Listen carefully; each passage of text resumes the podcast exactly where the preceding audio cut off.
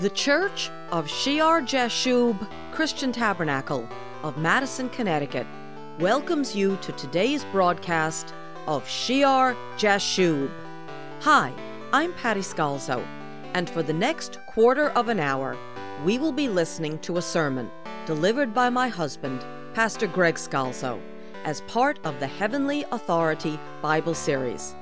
Pastor is in 1 Samuel chapter 17 in the famous account of David and Goliath.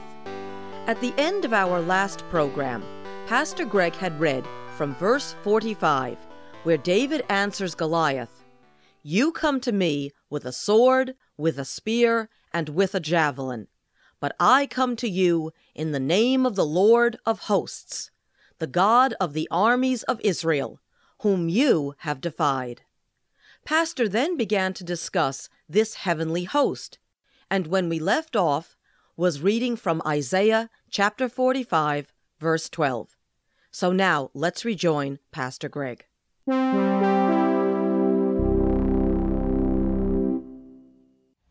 I have made the earth and created man on it. I, my hand stretched out the heavens, and all their host I have commanded, the Lord says. Psalm 103 and verse 19. The Lord has established his throne in heaven, and his kingdom rules over all. Bless the Lord, you his angels, who excel in strength, who do his word, heeding the voice of his word. Bless the Lord, all you his hosts, you ministers of his who do his pleasure. Bless the Lord, all his works, in all places of his dominion.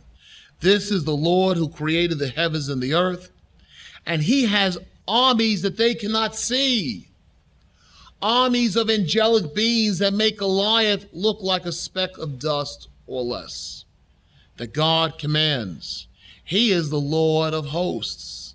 No matter what human being, what demonic situation you're in, when you consider that our God, the God of the armies of Israel, is the Lord over a host, an untold multitude of mighty angelic beings, which Jesus said can be called upon a legion of angels to minister to do God's work.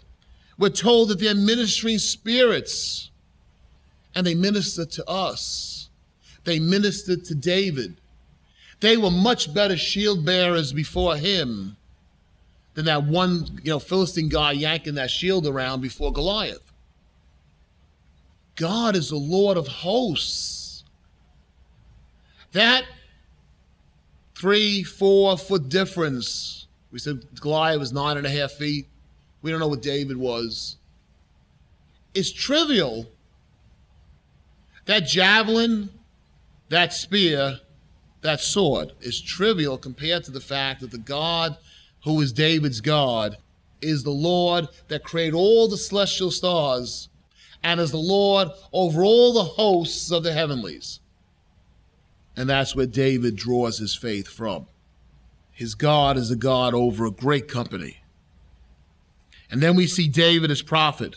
Verse 46 This day the Lord Yahweh will deliver you into my hand, and I will strike you and take your head from you.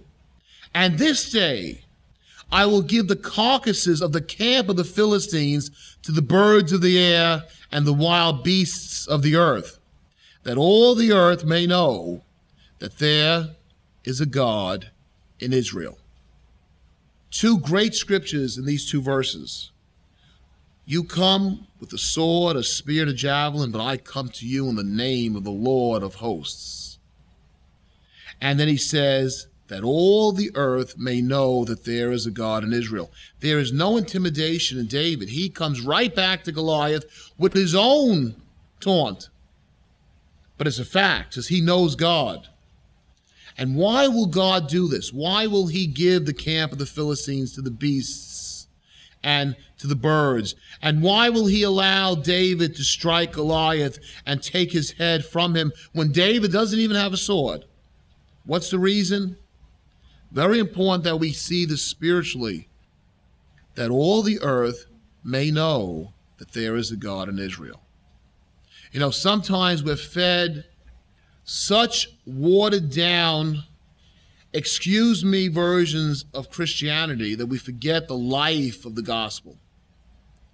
There's a critical point here that all the earth may know that there is a God in Israel. Who is David? He's nobody. But if David is struck down, then who proclaims the word of the Lord? Where is the victory? The purpose of the victory is that it gives glory to God. All the earth knows there's no way this guy can defeat that guy, no armor, unless there's somebody greater involved. His God must be God. And they all of a sudden want to know who this God of the Israelites, who is he? It brings glory to God. The victory, the victory brings glory to God that all the earth might know that there is a God in Israel.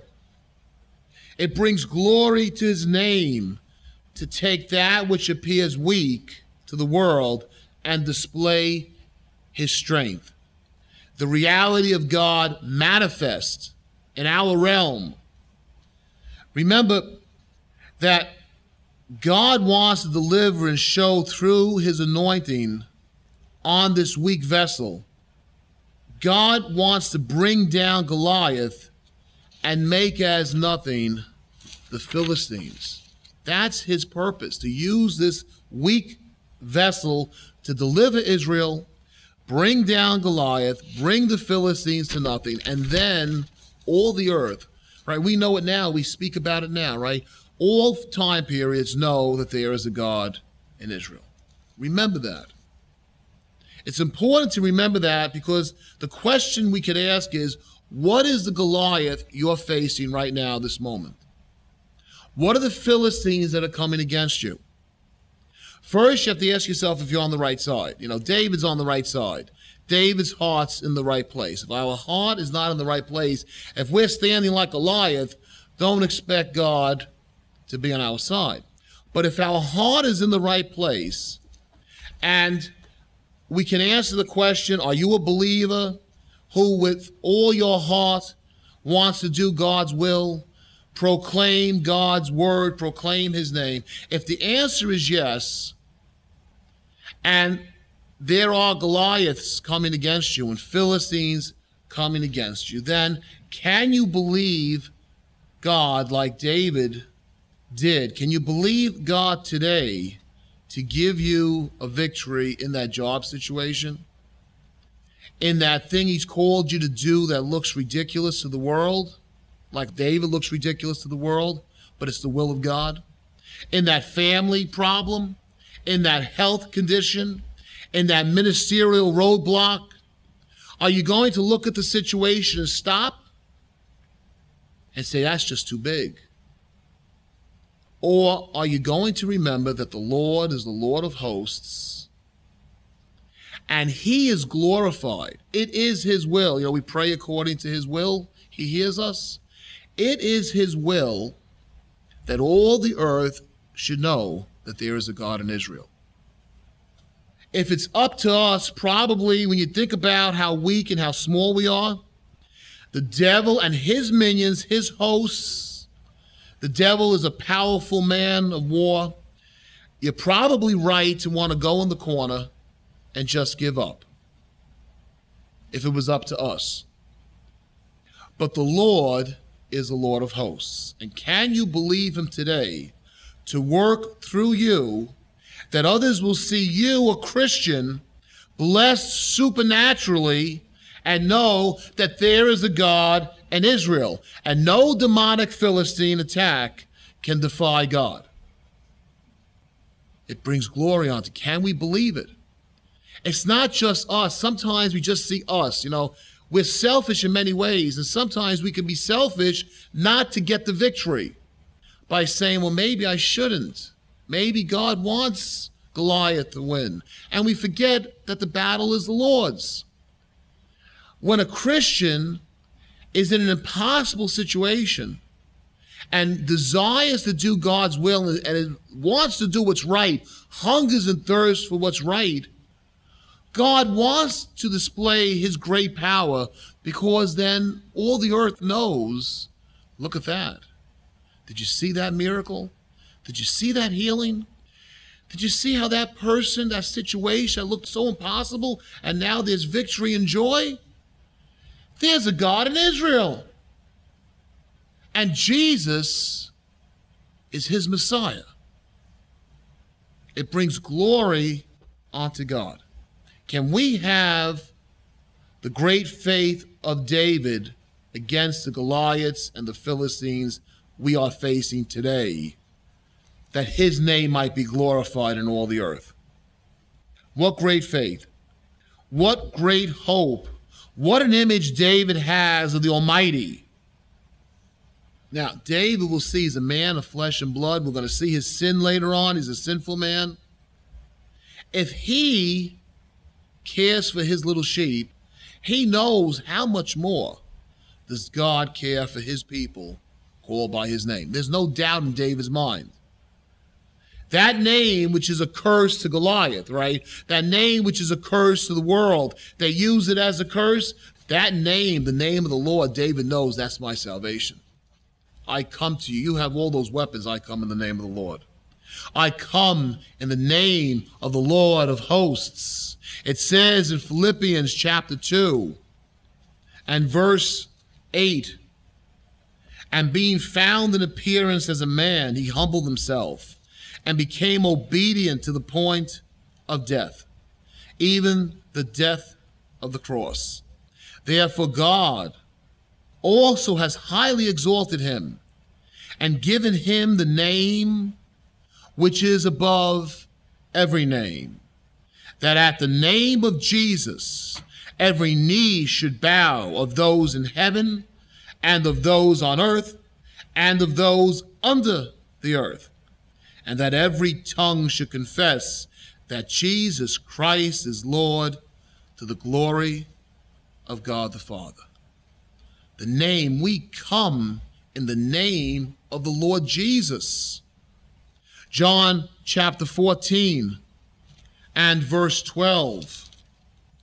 Most assuredly I say to you, he who believes in me, Jesus says, the works that I do, he will do also. And greater works than these he will do because I go to my Father. And whatever you ask in my name, that I will do, that the Father may be glorified in the Son. If you ask anything in my name, I will do it that the Father may be glorified in the Son, that all the earth will know that there is a God in Israel. You can write to us at our post office box in Branford, Connecticut. That's Shear Jashub, P.O. Box 518, Branford, Connecticut 06405. Shear Jashub Christian Tabernacle meets every Sunday morning at 10 a.m. in Madison, Connecticut, in the upper room of the Memorial Hall on Meeting House Lane. Please remember to join us next time for Shear Jashub.